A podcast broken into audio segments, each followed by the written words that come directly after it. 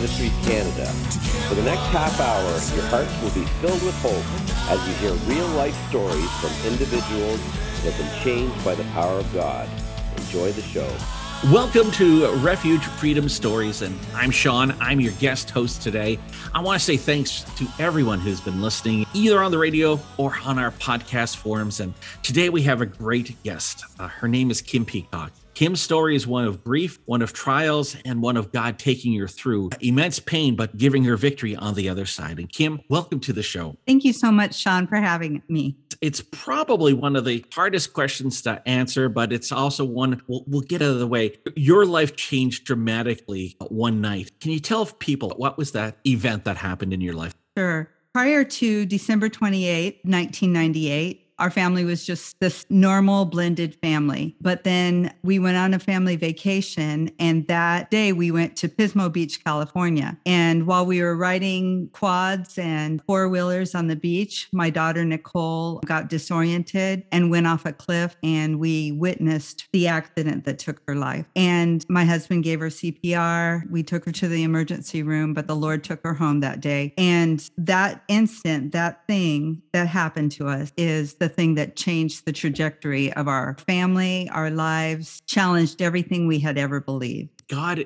probably at that moment didn't seem that he was there and he was real in your life, but he was there and he helped you through not just that moment, but the moments to come. Yes. At the time, I couldn't feel him. And at the time, I felt hopeless. But looking back, and even as I started walking through our grief journey, I could feel him really just carrying me. I could feel him even when I was angry at him, even when I didn't understand, even when I wasn't seeking him. I could just feel him picking me up, wrapping his arms around me, and carrying me. Because I will tell you, I am the biggest wimp in the world, and I should not have survived that. But because of God, I did survive it. Not only survived it, he has made beautiful things out of our story. One of the beautiful things is you have been able to be a resource for others who are gone through it. When this happened to your family with Nicole's tragic passing, you probably didn't have the resources that you're able to offer others now. No, I didn't. And I did have a few people, parents who we met that were gracious and would come to us, and I would grab onto them like a lifeline. But I scoured books, I scoured every resource that I could find, but I, I needed kind of a guidebook. And that's why after Nicole passed away, I felt God compelling me to write it, to write it to show that these grieving, devastated people are going to make it because I didn't feel like I could make it. So the book is called Victorious Heart. Tell me, where does that title come from? Well, a few days after Nicole passed away, a friend of mine gave us a bookmark and it had Nicole's name at the top and then it said Victorious Heart, the meaning of her name. And I did not feel victorious. I did not feel brave, but that word victorious kind of stuck with me. And I felt like I needed to make that my mantra. I needed that to be what encouraged me because Victorious Heart completely describes Nicole's life just the person that she was here on earth. At first, it was to honor her life, but then it grew into I wanted to honor the gift of life that God has given me. And so that's why Victorious Heart. There you go. So we talked a little bit about it, but this must have been an incredible emotional wrestling match with God because you are a person of faith and to have a tragedy happen. And we sometimes in this world we think nothing bad happens to people who are followers of Christ, but that's not true. There, there are bad things that happen and it, it causes us to question. It did. It did cause me to question. It caused me to wrestle. I had to decide if what I said before Nicole died about God if I really believed that, if that was really true. And a lot of Christians don't believe, or I should say, some Christians don't believe that if you grieve, that you have faith. But I don't believe that's true because in First Thessalonians, it talks about grief and how we can grieve with hope. And so that's what God showed me through that. That yes, grief is real, grief is hard. Grief is just the outpouring of missing someone, of missing somebody dear to you here on earth. And grief is part of this broken world that we live in. So I reconciled that he did love me like I said earlier, he carried me and he actually went from being just a being, but to, to my lifeline. He became my very lifeline and my, my faith was able to deepen because of my sorrow. So you're married, you lose a daughter. This must have been an incredible journey for you and your husband to walk out. Talk a little bit about that. It really was. Early on, our pastor had told us that we needed to really be mindful of our marriage because he told us at the time that 75% of marriages that lose a child end up in divorce. So we were very conscious of that. But one thing we realized in the beginning that our grief was different. It was almost parallel. We walked together, but because he witnessed Nicole close up, he gave her CPR. He saw things that I didn't see. And I think the Lord protected me from that. Even though I saw from a distance, I wasn't close up. And so what we learned too is him out of being protective of my heart. He didn't talk about the particulars of that, but he did need to process. So he would talk to our pastor. Um, my brother in law is an RN, so he would talk to him about those things. But our grief was more parallel, and we had to learn to give each other space to grieve in our own particular ways it was a challenge having having the other kids. We had to be cognizant of their needs and they all grieved in different ways as well. We are all unique individuals and Mm-hmm. The grief process, people want to think it's a one size fits all, but it's not. So, talk a little bit to, to parents who are out there about the parenting that you had to learn because you had to learn to parent a whole different way after the loss of Nicole. I think one of the main things that we learned and we had to grow. Now, I didn't do everything perfectly. I wish that we could go back and do some of the things differently, but was to realize that each child grieved in a different way. We had Lisa, who was only a year younger younger than Nicole, and she was Nicole's best friend. And so they shared a room. So we had to go through different things with her, and I had to talk to her in a different way than Megan, who was 11, who actually witnessed the accident. And so, Megan, we had to really talk to her and just be there for them. And then our youngest, Alex, we had just adopted him a year earlier from Russia. So he was just getting used to everything. And for him, we had to make sure that he understood that he was safe that he was going to be okay and just everything for him was practical. But I would say most of all, understand that they each grieve in a different way and be just watch them and listen. Ask some questions, but sometimes they're not going to want to talk, and that's okay. You just be there for them. As parents, it's the hardest thing to do. I'm a codependent, so I, I like to fix the thing right away that's hurting somebody. And to mm-hmm. not be able to do that must have been a trial of its own to go through. It was a struggle. I wanted to fix, especially Megan, who was 11. I mean, 11 years old, seeing what she saw, experiencing that. I wanted to fix it for her. But what I had to come to learn is she had her grief journey as well. And some of it was bumpy and it was hard for her, but now is flourishing. But just during that time, you can't fix it for them. So before this, were you a writer, Kim, or what inspired you to actually pen this book, Victorious Heart? I've always written in a journal every day, always, but um, never thought I would be a writer. But I really, when this happened, I just felt like that God gave me the words. He literally helped me write this book. I totally believe it was his words, his prompting, his compelling, because I felt like he wanted me to encourage others. You know, the word encourage means to give courage. Well, I sure didn't, when Nicole passed away, I did not feel courageous. I felt like the weakest, wimpiest person around. But then Joshua 1 9 kept coming to mind be strong and courageous. That word be but but we do that because god is with us. That word be implies that i had a choice. I had a choice to be strong. I had a choice to follow the prompting to write the book because i did not want to write about this. I didn't want to write about the accident. I didn't want to write about those things, but I could choose to be brave because God was with me. And then in turn, I could encourage others to be brave only in God's strength. Because again, I'm the biggest wimp in the world but he mm-hmm. gave me courage and then that gave uh and that i wanted to pass on to other people and in the book and with your friends i'm sure there's advice that maybe you didn't receive when you were going through this process how does that you know affect you as you know that you're 20 years removed from the beginning of the story but the story never really quite ends mm-hmm. what advice have you been able to give to your friends and family who who want to know more about the grief journey that you've been through? I would definitely say to understand that grief is not a linear journey. And I mm-hmm. know that we have the standard stages of grief, which now, you know, there's different ones. And I think my grief journey touched on each one of those, but to understand that everybody grieves differently.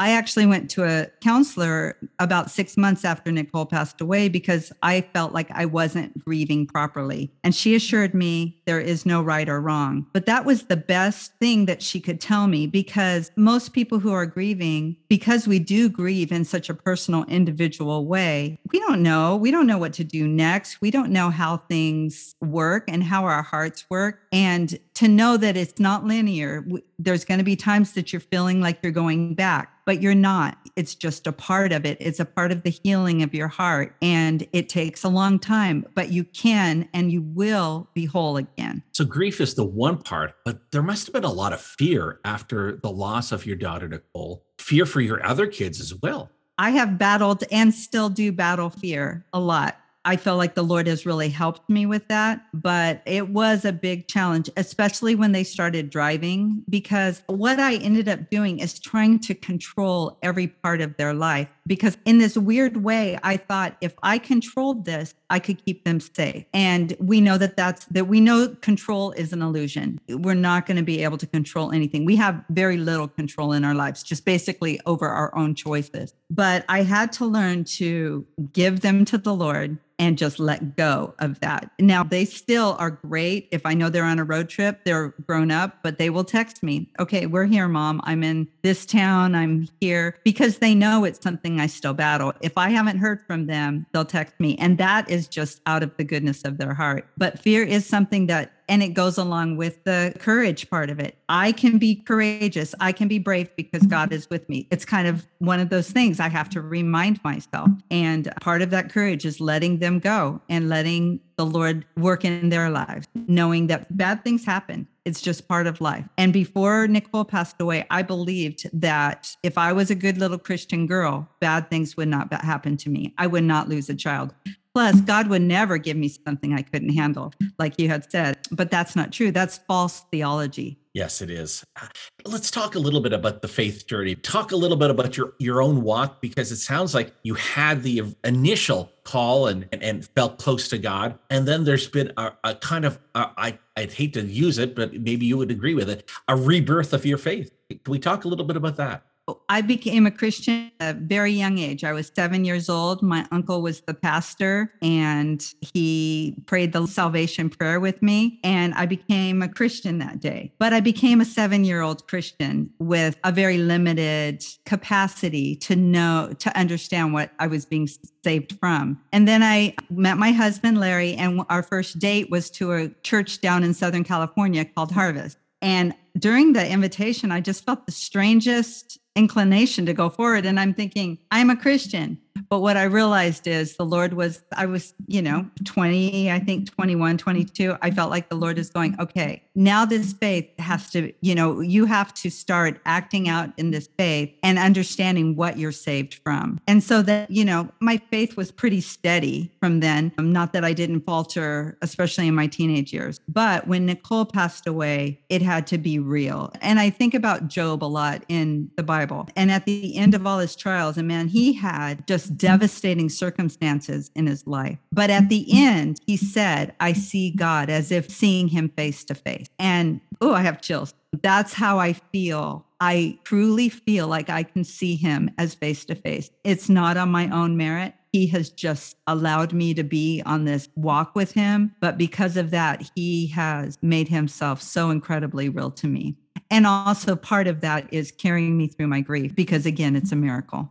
So for someone who's listening and, and they may not be followers of Jesus Christ, they may not be following the Lord, and they're going, that's good for you. But your story is also transcending others because people may not have had to go through the loss of a child like you have had to endure. But God is real in so many other areas of our lives as well. Yes, he is. And really, at some point in everybody's life, they're going to have hard stuff happen I hope it's not losing a child. But there comes points in our lives that we realize that there's more. And I think everybody is called at one point and to realize that there is more in this life than what we see. You know, scripture talks about um, think, think on things that are unseen. Well, because everything that we see in our lives, we kind of forget that that's not all there is. We think, oh, there's my desk, there's this, there's my car. These are, this is it. But there's so much more. And that the Lord is calling us to a life in freedom. And it's not just so we can go to heaven. Heaven is going to, going to be amazing, but it's so we can experience peace and hope and uh, joy here on earth. So we can experience in the midst of our deepest grief, we can experience hope at the same time. And He offers that to everyone. And it doesn't matter where you've been been, what you've done, nobody is too far. Nobody is too far. And it's not about being religious. It has nothing to do about religious religion. It has everything to do with the relationship that God gives us. It's not about going to a, you know, a fancy church with stained glass windows. It has nothing to do with that, but it has everything to do with just allowing God to heal your brokenness at whatever place that is. As we're speaking, I work at Fort Christian radio station and there's a song we play. It's called The Goodness of God. And mm-hmm. it says, All my life, you've been so faithful. Mm-hmm. And as we're speaking, Kim, that's all I hear from you is you're, Mm-hmm. you're proclaiming the goodness of our heavenly father for those who don't know that goodness who may have grew up with religiosity or have never known god as their heavenly father how can you speak to them today try to touch their heart i would say that especially as it pertains to a father God is referred to as our father. And some people may not have that earthly example or they may have even had a negative example, but that is not the father that he is. He is loving. That song, you know, his goodness, his goodness is coming after me. That song you mentioned, I love that song. And it challenges everything that we think of earthly as a father or as religion, but he is there and he is good and he is good always he was with me when Nicole passed away, but he was with me when I was a three year old. He has carried me through each thing and he comes after me in my brokenness or in the depths when I was running from him and rebelling from him. He came after me during those times. And so I would just encourage anyone that doesn't know him, just ask him. Ask him, Are you there? You know, show me and seek him and I believe that you will experience freedom like you've never experienced. Your book, again, Victorious Heart, where can people get it, first and foremost? And as well, for those who say, well, I, I again, I haven't experienced the loss of a child, your book speaks to more than just one idea yes, you can get Victorious Heart anywhere books are sold. Amazon is, you know, you just put Victorious Heart, Kim Peacock, and it'll pop up. It's also available. There's a link on my website. My website's wildvictoriousheart.com. But I would say we all experience grief or sorrow and loss. It can be the loss of a dream. It can be a rebellious child that has walked away from the family, broken relationships. Oh, that's that's a uh, loss that is that runs deep. These principles in the book they speak to all of that.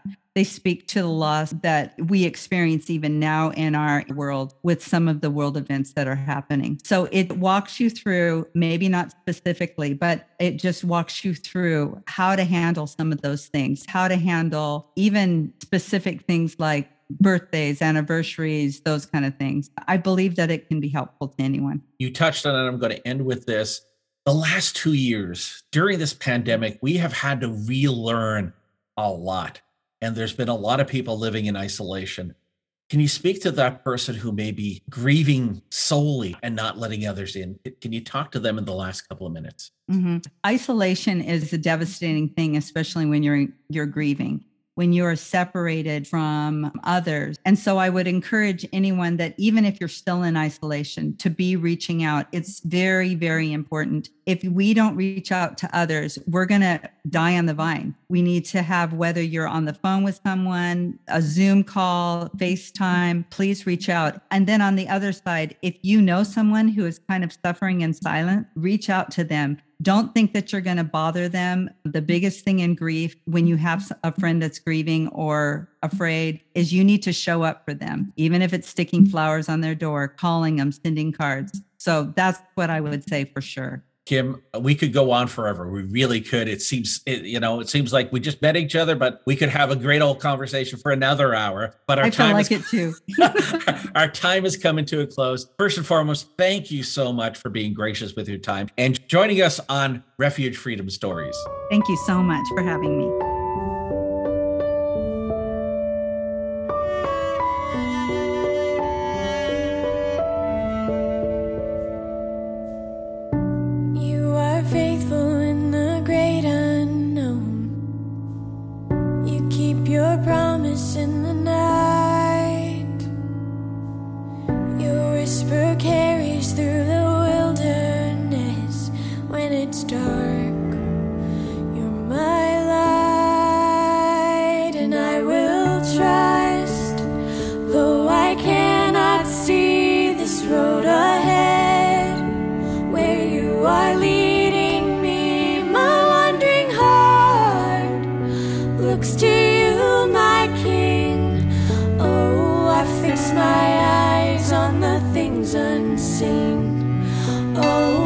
Fix my eyes on the things unseen.